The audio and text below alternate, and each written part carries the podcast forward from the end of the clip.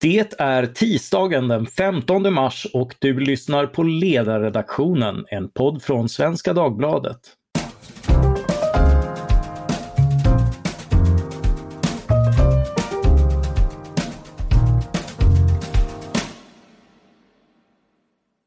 Jag heter Mattias Svensson och dagens ämne är ekonomiska och politiska effekter av stigande bensinpriser. Ja, det är tomma tankar i våra tankar. Efter att elpriset slagit i topp under vinterhalvåret kommer nu chockhöjda priser på bensin och diesel. Och så här ett valår är det kanske oundvikligt att det därefter kommer politiska förslag från alla partier om hur prishöjningarna kan pareras för att inte drabba hushåll och företag. Är det klok policy för att mildra kriser eller riskerar boten bli värre än soten?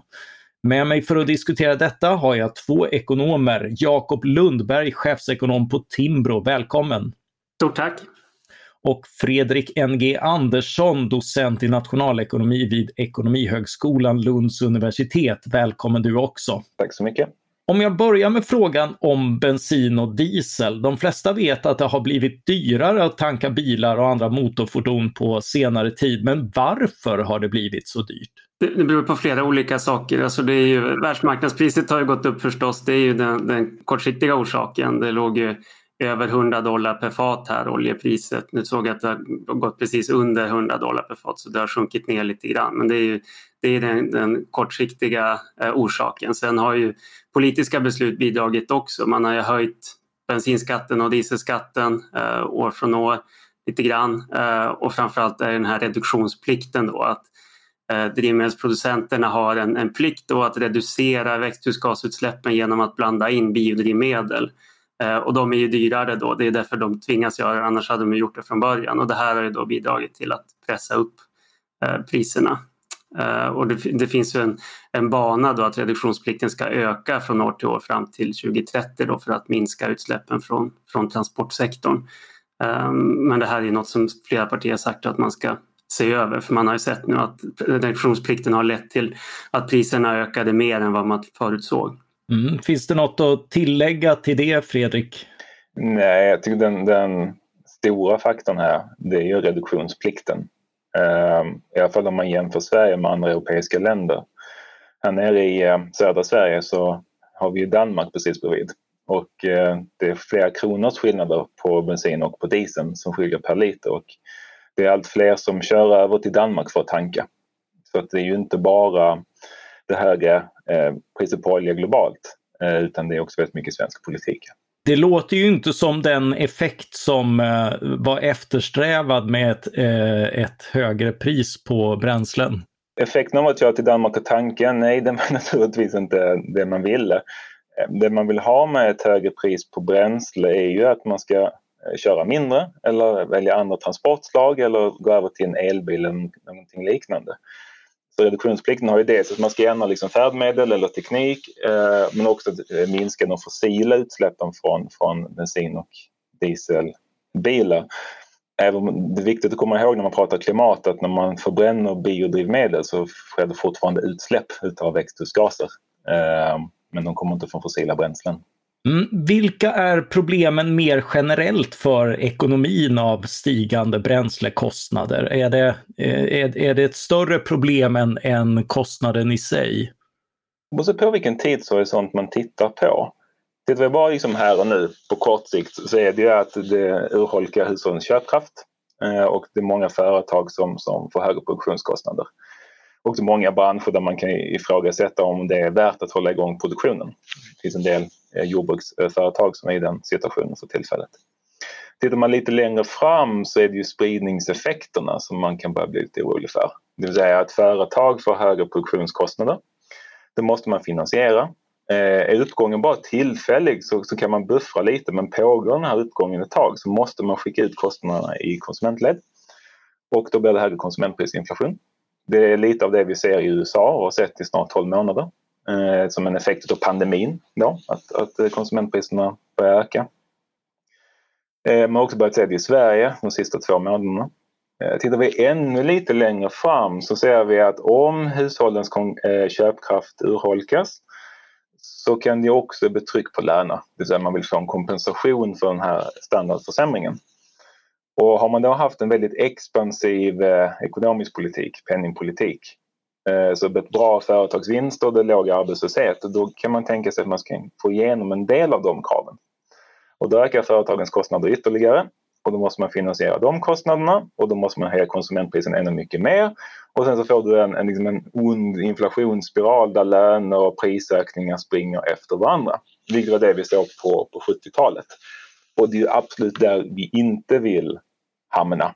Så att en del av de här kortsiktiga effekterna av att det globala oljepriset har stigit, det kommer man inte ifrån. Men vi vill undvika spridningseffekterna så mycket som möjligt. Men är det inte just inflation i konsumentprisledet som, eh, som har jagats nu av eh, centralbanker världen över? Borde inte de vara väldigt glada nu när målen uppnås med råge?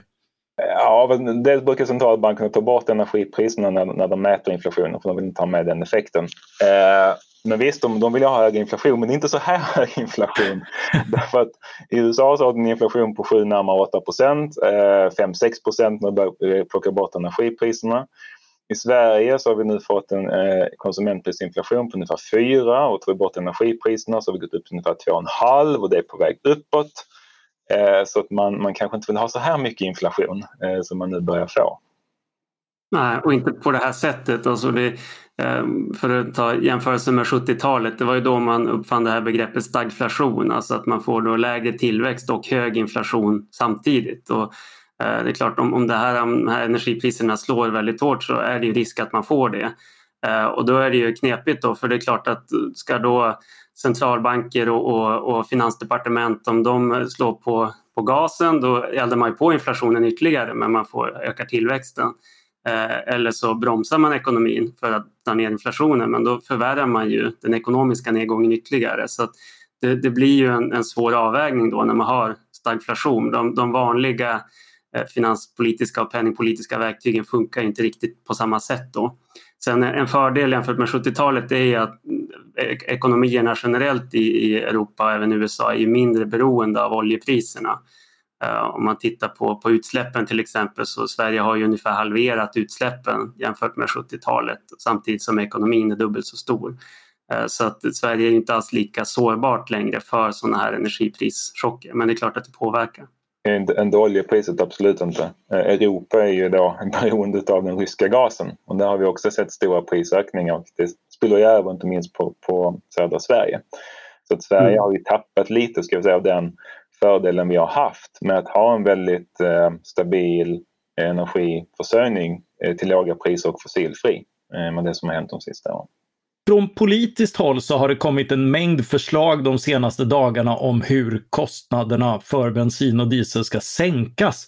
Ska vi kanske börja med den stora frågan. Är det bra att från politiskt håll kompensera för kostnadsökningar eller stör det den information som priserna innebär om att här finns det knapphet och eh, affärsmöjligheter för den som har ett utbud?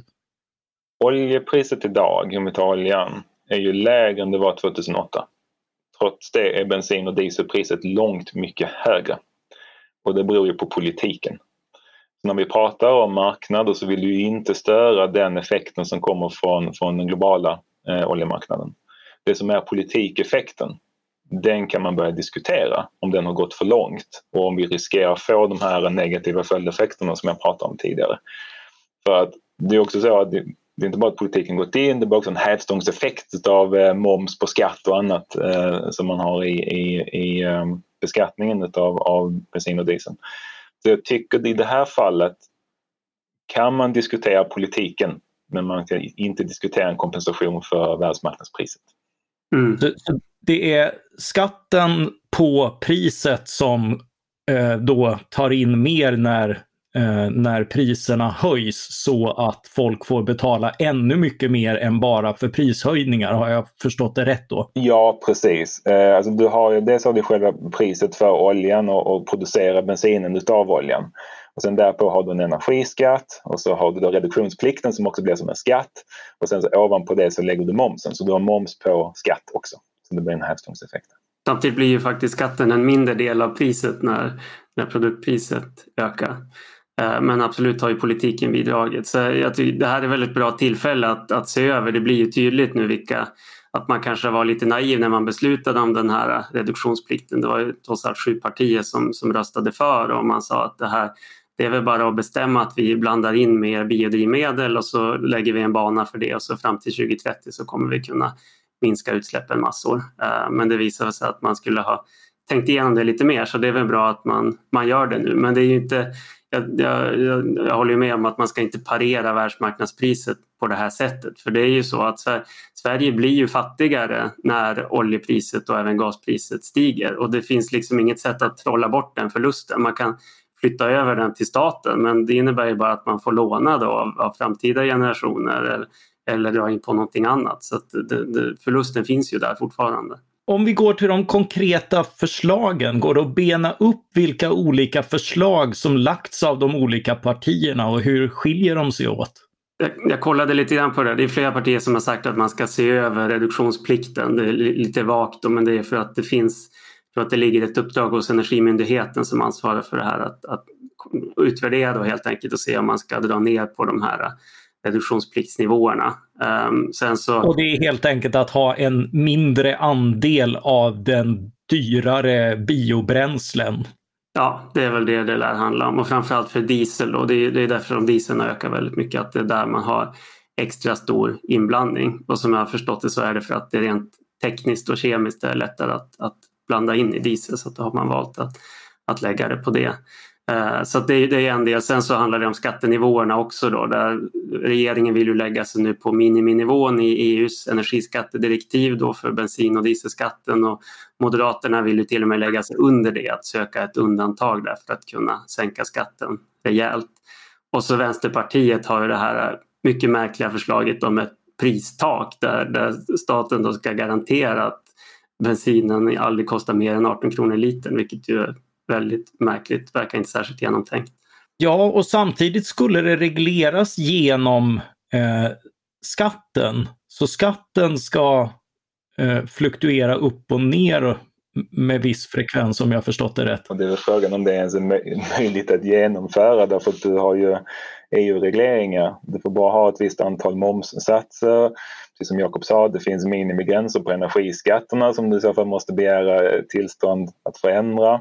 Du hamnar ju också i en situation att, att oljebolagen kommer idag veta att eh, om vi bara säger att våra produktionskostnader har ökat så, så, kan skatten minska och så får vi en större del utav, av själva priset. Så att man eh, om man går in med den typen på regleringar så brukar det gynna någon och det brukar inte vara konsumenterna som gynnas, utan snarare producenterna.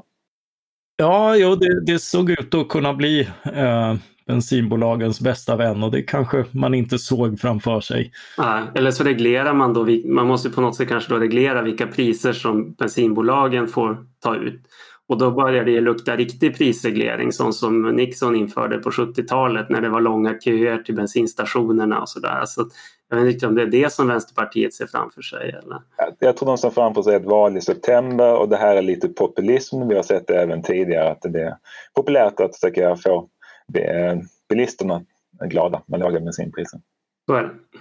Om, om man bara kort ska gå in på det där. Eh, du Fredrik jobbar ju mycket med Lars Jonung som eh, haft vänligheten att skicka en bok han skrev om eh, när han utredde prisregleringen och dess effekter på företagen och sånt Kan, kan man bara kort gå igenom varför, varför det här inte vore en bra väg? Alltså prisreglering utgår ju från att ett fåtal människor vet vad saker och ting ska kosta. Så det är inte marknaden där det finns många företag och många konsumenter som gemensamt hittar fram till en lämplig prisnivå. Det här ska några få politiker bestämma det hela. Eh, och det kan man inte för de har inte informationen så man sätter priserna helt fel. Börjar man sen försöka hålla nere på priserna artificiellt, det vill säga kostnaden för företagen stiger men de får inte lov att höja priserna, ja då blir det brist på varor istället. Eller så blir det bara så att företagen får hålla igen på sina priser fram tills man släpper prisregleringen. Och många gånger har man bara prisreglering några månader, 12 månader, sen kan man inte mer för att företagen skriker. Och sen så ofta när man också har prisreglering så måste man, vet man att på vissa företag kommer produktionskostnaderna att stiga för då måste man ha undantag. Och då blir det vilken grupp har bäst eh, lobbyister för att kunna få undantag. Så då blir det liksom korruption i hela systemet. Så det är en form av planekonomi och planekonomi fungerar inte för vi har inte information och kunskap att kunna planera ett så avancerat och komplicerat system som vår ekonomi är. Eh, och Storbritannien har gjort det, Sverige har gjort det, USA har gjort det på 70-talet som Jakob var inne på. Då har allting misslyckats. Så det är absolut ingenting man ska ens, ens ska försöka. Eh, du vill kanske inte gå för nära i recenserandet av, av de politiska förslagen, Fredrik, men, men vilka för och nackdelar, vi är inne på dem med de här olika förslagen. Finns det några som är, är, är några vägar som är bättre och and, eh, andra sämre? Vilka för och nackdelar kan man se? Alltså om vi tar bort Vänsterpartiet som bara jag ser som ren populism eh, och tittar på de andra förslagen så är ju frågan man måste ställa sig vad är det vi vill uppnå? Vill vi bara ha en snabb prissänkning då måste man titta på reduktionsplikten. Därför att du har en miniminivå på, på hur höga skatterna får lov att vara. Och det kan vi inte ändra på om inte Eh, EU går med på det och det kommer att ta tid att genomföra det. Så, så är det pris, prisnivån man vill ha ner, då är det reduktionsplikten det främsta.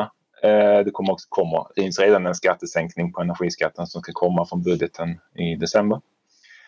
Om vi utgår från att blanda i mer biobränslen är bra för klimatet och bra för miljön, vilket är ett stort frågetecken kring. Eh, ännu mycket större frågetecken om vi tänker hållbarhet i bredare bemärkelse och ta in biodiversitet och annat.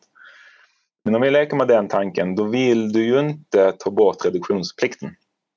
Utan då får man göra som regeringen gjort, titta på energiskatten så långt det går och också kanske genomföra den här typen av grundavdrag som man nu pratar om att alla bilister ska få 1000 kronor och det går till de som har elbilar likväl som de som har bensinbilar så man liksom förfördelar inte de med, med elbilar.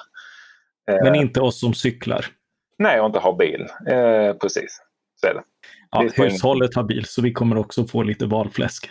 Jag har ingen bil och min elkonsumtion är alldeles för låg så jag får ingenting. Jag ska bara betala som vanligt. Men men. Eh, så det beror på vad man vill uppnå. Man kan ju se i regeringens agerande att de har en syn på att reduktionsplikten är viktig för klimatet och därför inte vill röra den. Man pausar den, uppgraderingen som Jakob pratar om, men man vill inte gå in och sänka den medan de andra partierna går mycket mer på själva priset. Om, om man bara stannar upp där, för det, det finns ju också eh, mycket prominent dessa dagar eh, eh, Ryssland som, som säljare på de här marknaderna. Kommer, eh, om, om vi sänker reduktionsplikten, kommer mer diesel då att gå åt och varifrån kommer den? Ja, det kommer gå åt mer diesel i så fall och då får den köpas på den globala eh, energimarknaden så får vi se om, om det är möjligt att öka produktionen någonstans annars kommer priset på diesel att stiga marginellt då. Ja. I och med att Sverige ändå är en, en liten del av den globala marknaden. Men det är klart, då, då bidrar Sverige i så fall till en, en ökad efterfrågan. Eh, jag, jag, kan bara tillägga angående det här med, med kompensationen och så. Det, det, kan ändå vara bättre än många av de här andra förslagen att faktiskt ge pengar till folk som har bil. För det gynnar åtminstone inte koldioxidutsläpp. Det blir bara en ren kompensation till bilägare. Eh, jag vet inte hur man rent juridiskt ska utforma det, om det blir någon sorts rabatt på fordonsskatten eller något sånt där. För, för man ska komma ihåg att bilägarna betalar ju väldigt mycket i fordonsskatt som ju är en skatt i sig som man kan ifrågasätta. Jag kan nog tycka att man kan ta bort fordonsskatten. Det är ju utsläppen vi vill beskatta eh, och inte bilarna per se. Om man inte kör bilen så, så är det ju ingen miljöfara. Eh, men eh, ja, nu är det här bara en, en kortsiktig kompensation så att du kan ändå tycka att det, man borde inte göra det alls men det är ändå bättre än att sänka bensinskatten. Jag håller helt med om att, att en, en, en kortsiktig kompensation kan vara bättre ur miljösynvinkel. Det intressanta som uppstår är att det kan säkert bli lite inflation på registrerade men, men uh, mer eller mindre skrotfärdiga bilar. Där de kan köpa en billig bil för 500 kronor så får du en, en, en skatterabatt på 1000 så har du gjort 500 kronor i vinst. Uh, så det skapar ju alltid andra, andra effekter som man inte tänker igenom den här typen på uh, åtgärder. Mm. Därför, alltså, från 60-tal, 50, 60 och inte minst 70-tal så höll vi på väldigt mycket med den här typen på mixtrande fram och tillbaka. Man skulle ändra på bidrag och priser och skattesänkningar var och varannan vecka. Och man kom fram till att det där fungerar inte för det skapar helt så mycket andra sidoeffekter. Och därför ska man ha en långsiktig politik och det ska vara en generell politik. Och så körde man på det från 90-talet och framåt. Det fungerar väldigt väl. Men då måste man tänka efter vad man gör i förväg. Och nu upplever jag det som att vi är tillbaka till liksom 70-talet igen där man, där man har försatt sig i en situation där man hela tiden måste ha speciallagar och specialregler för att man har inte tänkt igenom det man gör. Så det är speciallagar för migration, det är speciallagar för miljötillstånd, det är speciallagar för energi, elpriser och nu är det bensinpriser. Och så fortsätter det säkert. Så jag skulle ju önska någonting om någon politiker lyssnar, att man, man fick lite mer långsiktighet och tänkte efter lite mer vad man gjorde i förväg. Så, så är det förstås. Eh, men jag kan ju samtidigt förstå hur man hamnade i den här situationen. För det dyker ju upp eh, nya eh, krislägen hela tiden. Och ett annat som det ser ut är att Ukraina som stor veteexportör och Ryssland som stor exportör av gödningsmedel med ett stundande minskat livsmedelsutbud som effekt. Behöver vi även sådana prishöjningar kompenseras? Och hur ser ni på att bönder i väst och även i Sverige drar sig för att eh, så mer på grund av höga priser på insatsvaror och diesel? På första, första frågan absolut nej. Ni ska inte gå in med fler kompensationer fram och tillbaka. Eh, vi har räknar upp med KPI och annat olika eh, bidragssystem så det behöver vi inte göra. Eh, det finns inte mycket du kan göra på det heller för det är en marknadskorrigering. När det kommer till... Det, det, vill säga, räknar upp KPI innebär att, att de som lever på existensminimum och liknande kompenseras redan i, i systemen för om maten blir dyrare. Precis, pensionen räknas upp när priser stiger. Sen kan man diskutera med varukorgar och annat hur väl det fungerar men i, praktik, eller i teorin så sker det i alla fall. Det som Sen det andra är marknadskorrigeringen för det är en brist och den måste gå igenom därför annars så, så kommer du bara märka att priserna är låga men det finns ingenting att köpa i butiken. När det kommer till att bönder inte vill producera så det är en kortsiktig effekt. Därför att om vetepriserna till exempel sticker iväg därför att Ukraina inte kan exportera så kommer det bli lönsamt längre fram att producera. Så det här är bara en kortsiktig effekt innan då bönderna säger att marknaden nu säger att de ska producera. Så att jag ser inte det som ett problem på lite sikt, det är bara en kort sikt. Alltså, det är ekonomin som håller på att anpassa till nya, nya förutsättningar och det ska man inte störa utan man ska låta den anpassningen ske. Mm. Matmarknaden är ju också en, en marknad som, som fungerar väl på de flesta, oftast. Så du har ingen eh, annan analys, Jakob? man kan ju tillägga också att det är väldigt mycket subventioner till, till jordbruk och även till mat. Där det är nedsatt moms och så vidare. Så att att det skulle krävas ännu mera subventioner för att folk ska köpa, råd att köpa mat känns ju inte eh, helt klokt. Eh, plus att folk lägger mindre pengar på mat nu än för ett par decennier sedan. Det, det är inte alls en lika stor del av, av våra, vad vi lägger våra pengar på längre. Eh, så att därför så kommer det inte påverka särskilt mycket heller då egentligen. Mm. Kanske en del barnfamiljer och sådär alltså, lägger eh, stor del på mat men det, de flesta hushåll gör inte det. Nej, och vi får inte glömma bort det som Jakob är lite inne på, hur ofantligt mycket rikare vi är idag jämfört med tidigare. Visst, nu, nu sker det saker som gör att vi, vi får strama åt på vissa, vissa delar av vår konsumtion får råd med, med högre energipriser och högre matpriser men vi är ju en 50-60 procent rikare idag än 1999 fasta priser så vi har ju ofantligt mycket, mycket bättre och de som var medelklass 1999 skulle nästan räknas som fattig om man använder ett relativt eh, ojämlikhetsmått idag. Så att vi ska inte överreagera. Det är bättre för tider, vi har varit igenom detta tidigare men, men överreagera absolut inte på Så vi, har, vi är bättre rustade tack vare eh, tillväxt i alla fall att hantera den här typen av problem. Eh, om, om vi tittar framöver så har världen hamnat i ännu en kris med ekonomiska implikationer. Du, Fredrik, har tidigare varnat för en bekymmersfri inställning till ökad statlig skuldsättning och för de penningpolitiska expansioner som väsentligen blivit kvar sedan finanskrisen 2008 just för att få fram den inflation som nu blivit lite för mycket av det goda. Eh, är det ett annorlunda läge nu så att vi kan behöva en sån politik för att moderera effekterna på ekonomin den här gången? Vi är inte där nu. Vi har gigantiska penningpolitiska stimulanser som ligger kvar. Eh, sen pandemin eh, bröt ut så har mängden pengar i ekonomin ökat med 25 procent. Vi har inte 25 procent mer att köpa, vi har bara 25 procent mer köpkraft. Så det finns ofantligt mycket pengar i omlopp. Sverige är inte extrema här, USA är ännu mer extrema. Eh, så där behöver vi inte göra saker. När det kommer till finanspolitiken så pratar vi nu om att ja, men vi behöver titta på vår energiförsörjning, investera i energinät, överföringskapacitet, mer produktion. Vi kanske behöver satsa mer pengar på försvaret. Kan man möjligen diskutera vad man ska göra med statsskulden om, eh, eller den offentliga skulden, om man ska försöka hålla den på en jämn nivå eller inte sänka den bara lite grann eller öka den lite grann.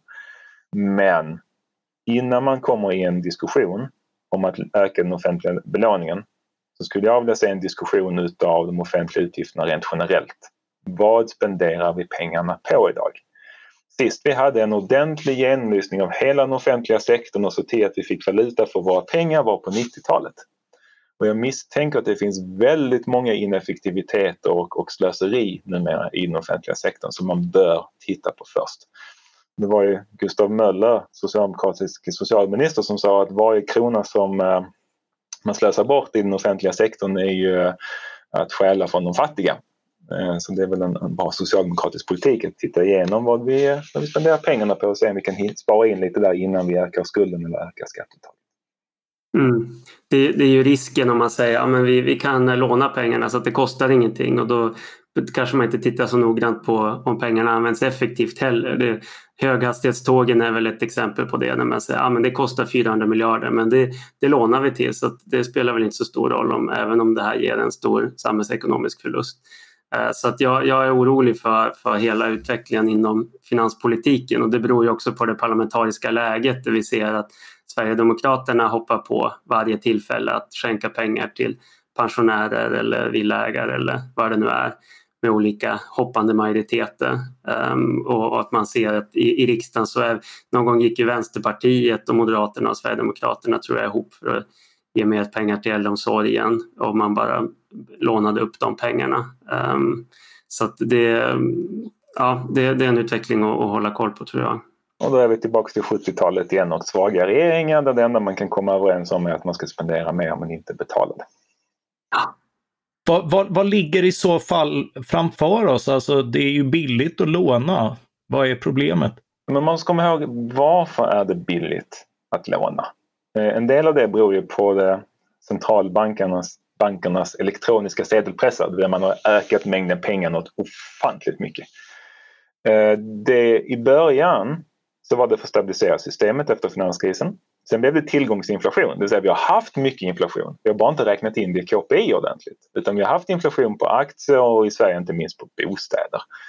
Eh, sen ser vi att med pandemin när den kom, och inte minst i USA, så började sedelpressarna finansiera offentliga budgetunderskott. Och där blev det inte bara tillgångsinflation, det började också bli konsumentprisinflation. Och vi började se något liknande även i Sverige. Så att det här att räntorna kan vara låga och man kan hela tiden bara trycka mer och mer pengar, det blir inte konsumentprisinflation, det får man vara lite försiktig med. Man ska också vara försiktig med att den här trenden vi har haft ner i, i realräntor har delvis varit en effekt av sämre produktivitetstillväxt efter IT-bubblan kollapsade i början på 2000-talet. Det, säga det vi kallar för datoriseringen gav inte lika mycket tillväxt på, på aggregerad nivå som under 90-talet. Eh, och då blir det också mindre företagsinvesteringar, då faller jämviktsräntan. Nu tror jag vi står inför en annan situation där vi har enormt mycket digitaliseringar som kommer att driva på företagsinvesteringar på 20-talet när vi väl kommer igång i ekonomin igen. Då kan räntorna stiga av den anledningen. Och sen har vi inte Kina som, som kan leverera varor till underpriser med, med billig arbetskraft på samma sätt heller längre. Och vi har en helt annan inställning till Kina efter pandemin och nu hur de går med Ryssland i Ukraina-kriget. Så att det finns mycket, mycket som talar för att vi kan inte räkna med låga räntor för evigt. Och då ehm, ska man också bara tänka efter vad man gör med sina lån. Så högre räntor och högre priser framöver. Lite dyrtid, men kanske inte så dystert ändå. Har jag förstått sammanfattningen rätt? Ja, men ja, framtiden blir vad vi själv gör av den. Så att är man dyster om framtiden så gör man ju fel saker. Vad tror du Jakob? Ja, jag är också optimist i grunden om man tittar på Eh, techbolagen som investerar väldigt mycket i AI till exempel och vi har självkörande bilar och nyindustrialiseringen i Norrland. Och, så att, eh, jag tror absolut att det finns lönsamma investeringar även framöver. Eh, och som Fredrik är inne på så innebär ju det andra myntet av det är ju också att, att räntorna kommer stiga. Och det är positivt för alla som sparar, pensionssparare och så vidare. Hur, hur ska man se på, på kriget i det här? Vilka, Eh, vilka om, man, om man ser det eh, kring ekonomin, vilka konsekvenser kan man förvänta sig av det? Jag vet vilken tidshorisont horisont tittar på. Tittar du bara på kort sikt så är det de här priseffekterna vi har pratat om. Tittar vi lite längre fram, då kan man börja prata om liksom, vad händer med migrationen, blir det ökad offentlig konsumtion, gör det lite tick upp i, i, i eh, uh, BNP av den anledningen? Uh, vad händer med försvarsutgifterna? Tittar vi på riktigt, riktigt lång sikt, uh, så det jag tycker är intressant då är det, ny, det, det jag kallar för det nya kalla kriget, det vill säga världen går mot att bli mycket mer bipolär. Att du får ett amerikanskt block med den amerikanska digitala tekniken, amerikanska eh, försvaret, amerikanska ekonomin och så får du samma fast med Kina. Världen bör också få välja vilket eh, digitalt kluster man vill tillhöra. Om Vi sett med Huawei som har kickat ut till exempel. Och då är frågan hur passar Europa in där och hur passar Sverige in i en sådan eh, omställning? Det, det, tycker jag är väldigt intressant att tänka kring. Det finns inga givna svar men jag tror Ukraina-kriget snabbar på en sån uppdelning av världen. Mm. Och just Kina är nog en nyckel där i och med att Ryssland är ju inte en särskilt eh, stor spelare internationellt. Det var någon som sa oj hur ska vi klara oss utan alla ryska klockor och alla ryska datorer och alla ryska kläder som vi har på oss. Och det, det är ju energin som de har egentligen eh, medan Kina är ju överallt i, i vardagen. Eh, så att det är klart att de, om, om Kina hamnar på definitivt på Rysslands sida här och det blir mer av en, ja, som Fredrik är inne på, ett, ett kallt krig där. Eh, då, då kommer det påverka ekonomin men, men eh, Ryssland klarar vi oss ganska bra utan om man ska vara så.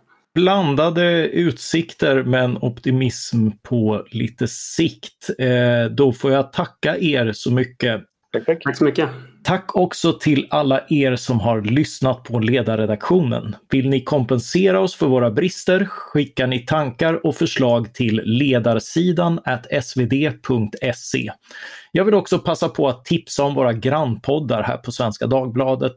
Dagens Story som varje dag presenterar ett aktuellt ämne på 15 minuter och Politiken som på onsdagar ger en inblick i allt från maktens korridorer till Torbjörn Nilssons bibliotek.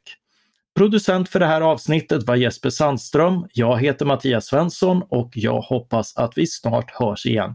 Tack för den här gången.